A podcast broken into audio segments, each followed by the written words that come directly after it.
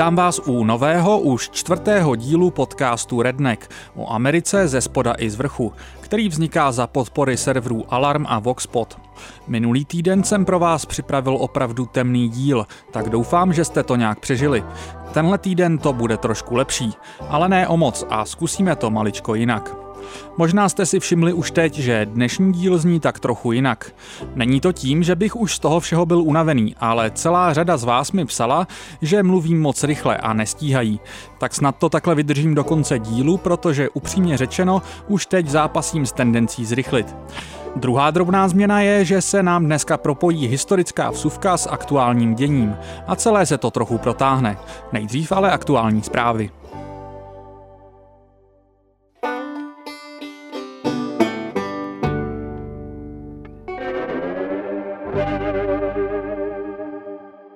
A začneme, jak jsem sliboval, něčím pozitivním. Rada Kansas City si odhlasovala návrh, podle kterého bude hromadná doprava ve městě zadarmo. Už nyní byla zdarma zdejší krátká tramvajová linka. Podle nového návrhu by byly zdarma i autobusy ve městě.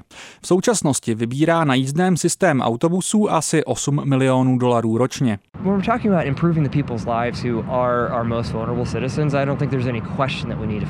That's not a ton of money and it's uh, it's it's money that we as a city I think if if we really want to prioritize Slyšeli jste jednoho z radních, Erika Banče, říkat, že hromadná doprava by měla být pro město prioritou a že vlastně nejde o moc peněz. Návrh podporoval také čerstvý demokratický starosta města Quinton Lucas, který byl letos zvolen ve volbách, ve kterých ho podpořilo necelých 60% voličů. Za hromadnou dopravu zdarma se postavil i místní deník Kansas City Star. Půlmilionové Kansas City se tak stává zdaleka největším americkým městem, které bude mít městskou dopravu zdarma. Nemusím asi vysvětlovat, že to je ve Spojených státech, jejíž infrastruktura je extrémně nakloněna osobním automobilům, celkem zásadní průlom. Navíc se nebavíme o střeštěných výmyslech pobřežních liberálů.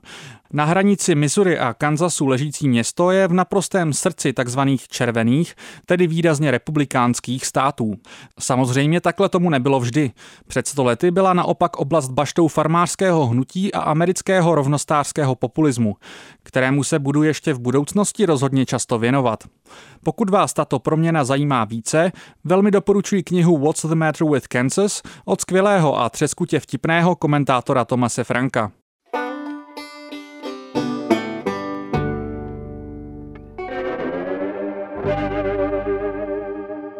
Teď trochu něco k prezidentské kampani. Jak jsem zmiňoval hned v prvním díle, absurdních výroků bývalého viceprezidenta Joea Bidena si povšimli už v Severní Koreji. Bidenova spanilá jízda rozhodně nekončí. Jeden ajovský volič položil Bidenovi na nedávné debatě nepříjemný dotaz a damn liar, man. That's not true. And no one has ever said that? No one has heard that? No? Look, the reason I'm running is because I've been around a long time and I know more than most people know. And I can get things done. That's why I'm running. And you want to check my shape on, let's do push-ups together here, man. Let's do, let's run. Let's do whatever you want to do. Let's take the pizza. Look, okay, I'm not going to get in an argument with you, man. Well, yeah, you do, but, uh, but look, fat, look, here's the deal. Here's the deal. V sestříhaném záznamu se ajovský volič ptá Bidena na to, jak to, že dostal jeho syn bohatě placenou pozici v radě ukrajinské energetické firmy Burisma, což je kauza, která se bytostně týká pokusu o impeachment Trumpa. Biden ho nejdřív označí za lháře, pak ho vyzve k souboji, kdo udělá víc kliků a nakonec ho ještě osloví tlusťochu. To není všechno. V posledních týdnech Biden odpověděl jednomu voliči, který ho kritizoval za příliš tvrdé protiimigrační postoje, že by měl raději volit Trumpa. Podobně odpověděl jinému voliči, kterému se nelíbilo Bidenovo nedostatečné odhodlání řešit klimatickou krizi. I ten by podle Bidena měl volit někoho jiného. Je čím dál jasnější, že establishment demokratů dává i kvůli proudu podobných excesů postupně a pozvolna od Bidena ruce pryč. Už teď je velmi pravděpodobné, že v prvních dvou státech, kde se bude hlasovat o demokratického kandidáta, tedy v Iově a New Hampshire, může Biden dost propadnout. Lámat chleba se bude hlavně v dalších dvou státech, Nevadě a Jižní Karolíně, kde by alespoň teoreticky měl mít Biden větší podporu, mimo jiné kvůli větší neběložské populaci. Například u afroameričanů Bidenovi pomáhá fakt, že byl víceprezidentem Baracka Obamy.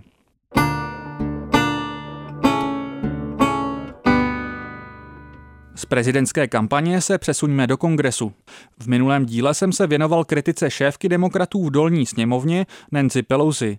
Hlavně ze strany odborů kvůli tomu, že se nehrne do schválení zákona, který by zlepšil jejich postavení v USA. Mluvil jsem také o tom, že se Pelosi místo toho soustředí na schválení obchodní dohody s Kanadou a Mexikem, která odborům rozhodně nepomůže.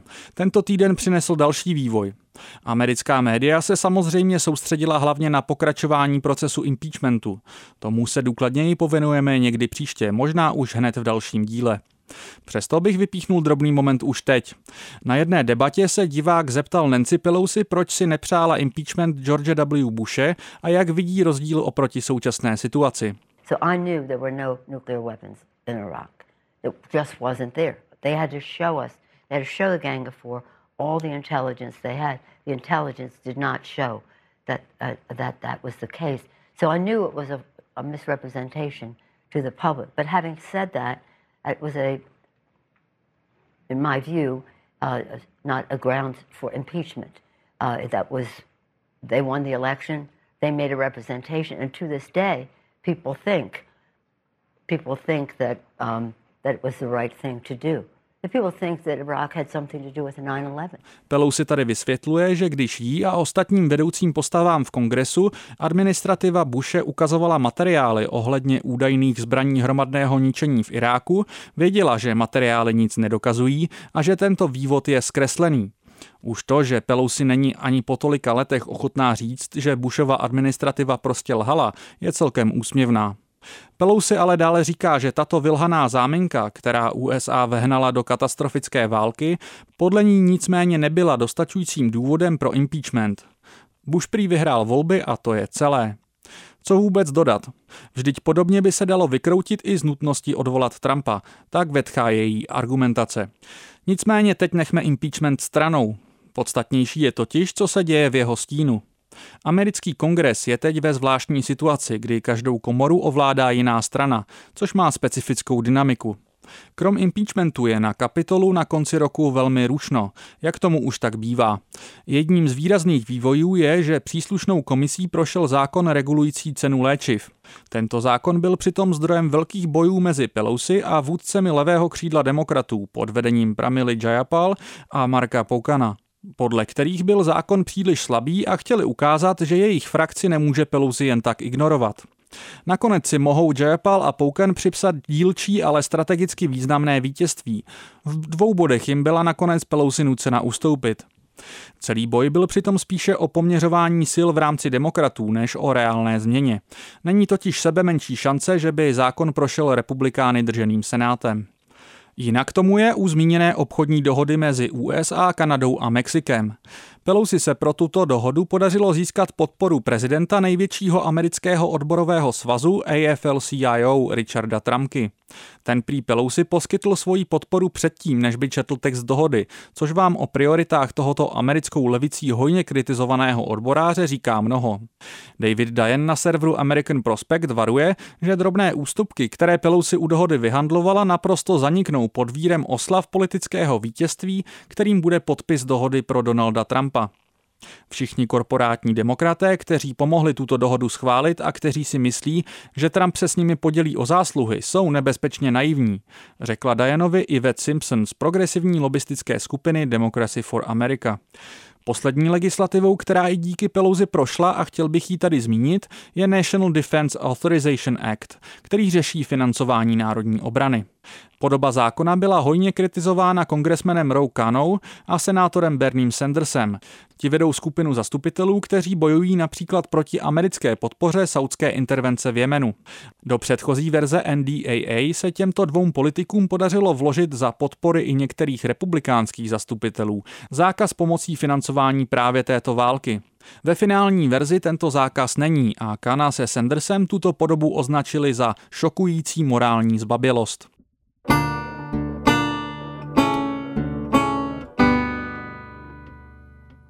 Sliboval jsem, že tento díl nebude tak temný, ale jedna zpráva mi opravdu vyrazila dech. Týká se pekla amerického zdravotnictví.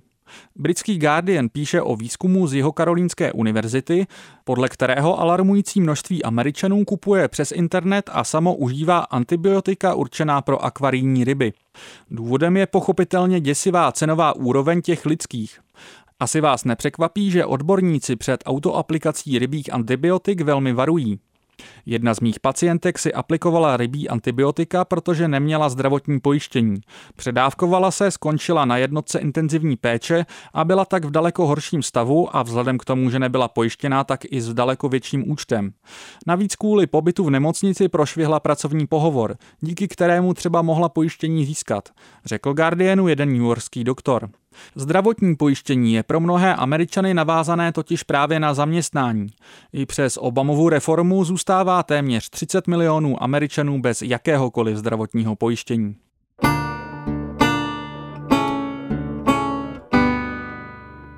Ale teď zase na chvíli k dobrým zprávám. Čerstvě zvolený demokratický guvernér Kentucky Andy Beshear podepsal zákon, který navrátí volební právo některým propuštěným trestancům. Opatření se týká tisíce jedinců ve státě. I tak jich podle serveru The Hill zůstane ve státě na 200 tisíc, co volit nebudou moci i nadále. Podobné opatření si v loni odhlasovali například občané Floridy, kde takto k volebnímu právu přišlo téměř milion a půl bývalých trestanců. Ke stejnému kroku se odhodlává i Iowa. Celých Spojených státech z těchto důvodů nemůže volit asi 6 milionů lidí, přičemž disproporčně toto dopadá především na neběložské menšiny. Například v Kentucky nemůže takto volit každý čtvrtý afroameričan, zatímco ze zbytku populace se to týká pouze asi každého dvanáctého. Státy Vermont a Maine jsou v USA výjimkou a umožní volit i vězňům odpikávajícím si zrovna trest. Do debaty ohledně volebního práva trestanců se asi před půl rokem zapojil i Bernie Sanders, který napsal komentář pro USA Today. Každý si zaslouží volební právo, i zločinci jako Paul Manafort a Michael Cohen, zněl titulek jeho textu, který odkazuje k Trumpovu bývalému poradci a právníkovi, kteří se zapletli až po uši do Millerova vyšetřování. Sanders volal po navrácení volebního práva všem trestancům. Pokud vás toto téma zajímá víc, najděte si můj letošní článek pro Alarm s názvem Volební právo pro vězně je projev demokracie.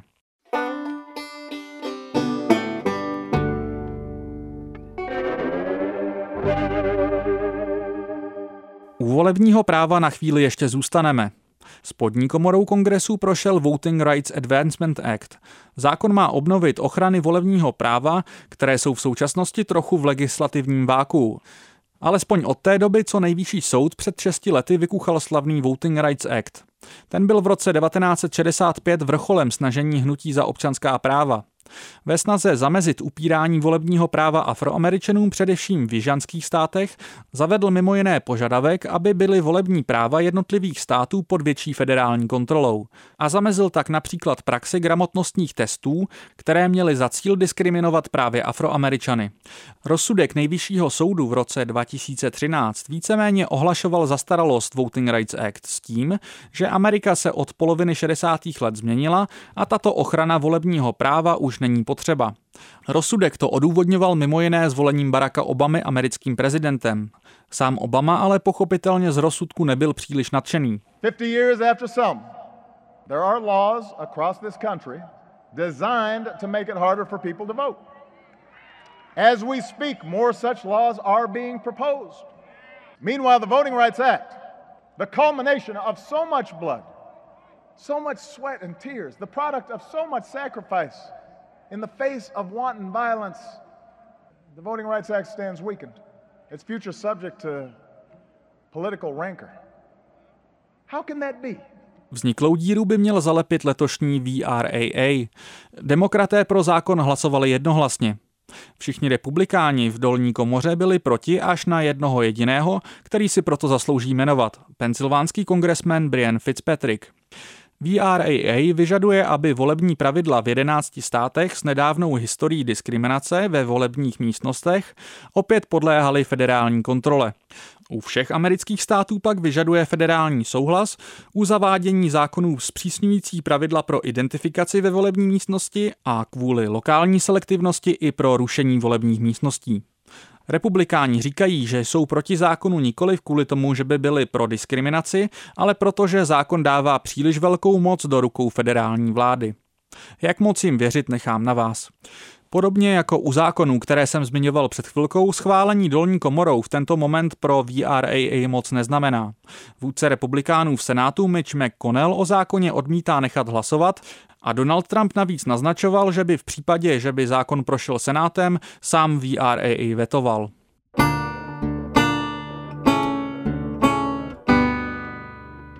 V neděli 8. prosince zemřel Paul Adolf Volcker, ekonom a bývalý předseda Federálního rezervního systému, zkráceně FED, který je víceméně americkou obdobou centrální banky. Volcker nastoupil do úřadu v roce 1979 během vlády Jimmyho Cartera.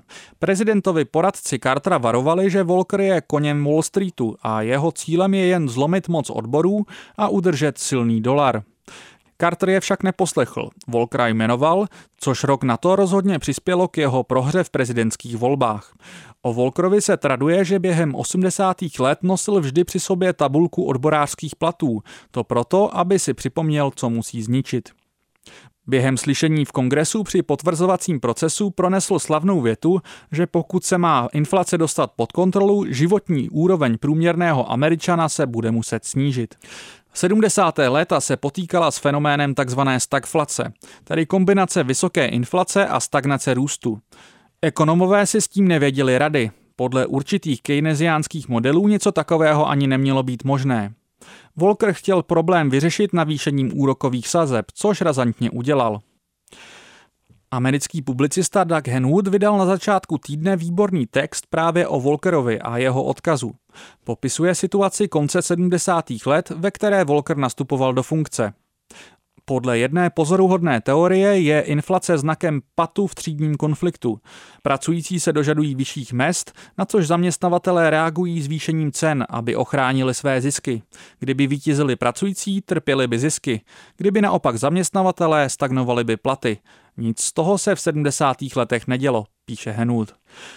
Se zvyšováním úrokových sazeb tento pad skončil. Nezaměstnanost se vyšplhala až na 10% a přiškrcená ekonomika hluboce zasáhla pracující třídu. Volker vyloženě tvrdil, že inflace nebude skrocená, dokud pracující nedostanou jasnou zprávu. To se stalo a velmi tvrdě. Zdevastování byli například stavitelé, kteří Volkerovi posílali zvláštní vzkazy. Lepili poštovní známky například na cihly a prkna, na které psali své protestní vzkazy. Jeden stavitel například poslal Volkerovi prkno s vypadlým sukem. Vážený pane Volkere, začínám si připadat stejně zbytečně jako tento suk. V čem budou žít naše děti? Ptá se na prkně. Velká rána pro pracující třídu začala Volkerovým zásahem. Symbolický završil Ronald Reagan. Na začátku roku 1981 začal kulminovat spor týkající se svazu leteckých dispečerů Patkou. Tento svaz v předcházejících volbách paradoxně odmítl podpořit Jimmyho Cartera a místo toho se postavil za Reagana – který vyjádřil sympatie k jejich jednání o lepších pracovních podmínkách. Jednání se ale zasekla a když v srpnu 1981 zahájilo 13 tisíc dispečerů stávku, Reagan řekl, že svým stávkováním dispečeři ohrožují národní bezpečnost a nakázal jim podle Taft-Hartley Actu, aby se vrátili do práce. Po jeho výzvě ale přestal stávkovat jen zlomek dispečerů a svaz patkou odmítl ustoupit. 5. srpna nakázal Reagan všechny stávkující vyhodit a zakázal jim doživotně pracovat pro federální vládu. Jeden z vůdců stávky byl doslova odveden policií v řetězech. Signál byl jasný, pracující si nemohou vyskakovat. Pro ostatní ale platila jiná pravidla. Volker například podporoval bailouty velkého biznesu, samozřejmě pod záminkou, že by se jinak zhroutil bankovní systém. V této době je už bráno jako samozřejmé, že úřady nenechají selhat žádného klíčového finančního hráče. Glosoval na začátku 80. let tento vývoj jeden americký ekonom. Pokud hledáte původ dvojkolejné americké ekonomiky, kdy jiná pravidla platí pro pracující a drobné podnikatele a jiná pro velké hráče, narodila se právě tady. Pokud vás zajímá více o Volkerově odkazu, doporučuji celý Henwoodův článek, který jsme přiložili a vyšel na Alarmu pod titulkem Rest in Peace Paul Adolf Volker, hrdina akumulace.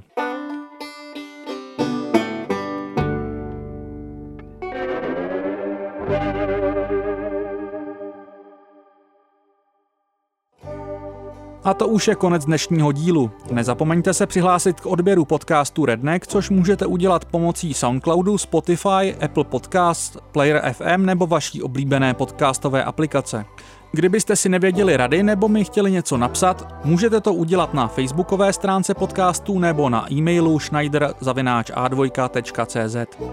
Tento podcast by nevznikal bez podpory projektu Voxpot a webu Alarm a já bych vás chtěl proto poprosit, abyste je vy podpořili na jejich webech buď to jednorázovým nebo pravidelným darem. Alarm momentálně spustil novou crowdfundingovou kampaň s názvem Společně jsme slyšet, díky které už teď posloucháte tento podcast, ale pokud bude úspěšná, přibudou i další.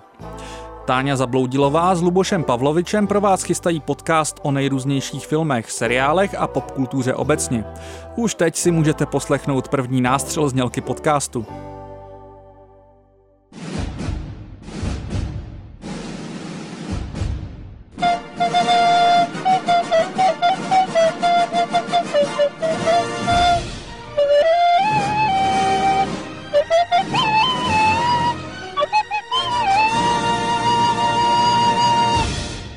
Dalším přírůstkem bude feministická talk show Kvóty, kterou chystá Apolena Rychlíková. Bude si do ní zvát ženy z různých sfér veřejného prostoru, ať už se jedná o kulturu, politiku, společenské vědy, sport nebo vědu. Honza Bělíček a Pavel Šplíchal budou ve svém podcastu jednou měsíčně komentovat dění na české politické scéně, ale i ve světě. Všechny tyto podcasty můžete hromadně podpořit na webu Alarmu nebo přímo na darujme.cz. Když zadáte do vyhledávače slogan Společně jsme slyšet, případně ještě Alarm, měli byste všechno jednoduše najít. Já doufám, že už si vytahujete platební karty z peněženky, u čehož bych vás nerad rušil, takže se loučím a těším se zase příští týden.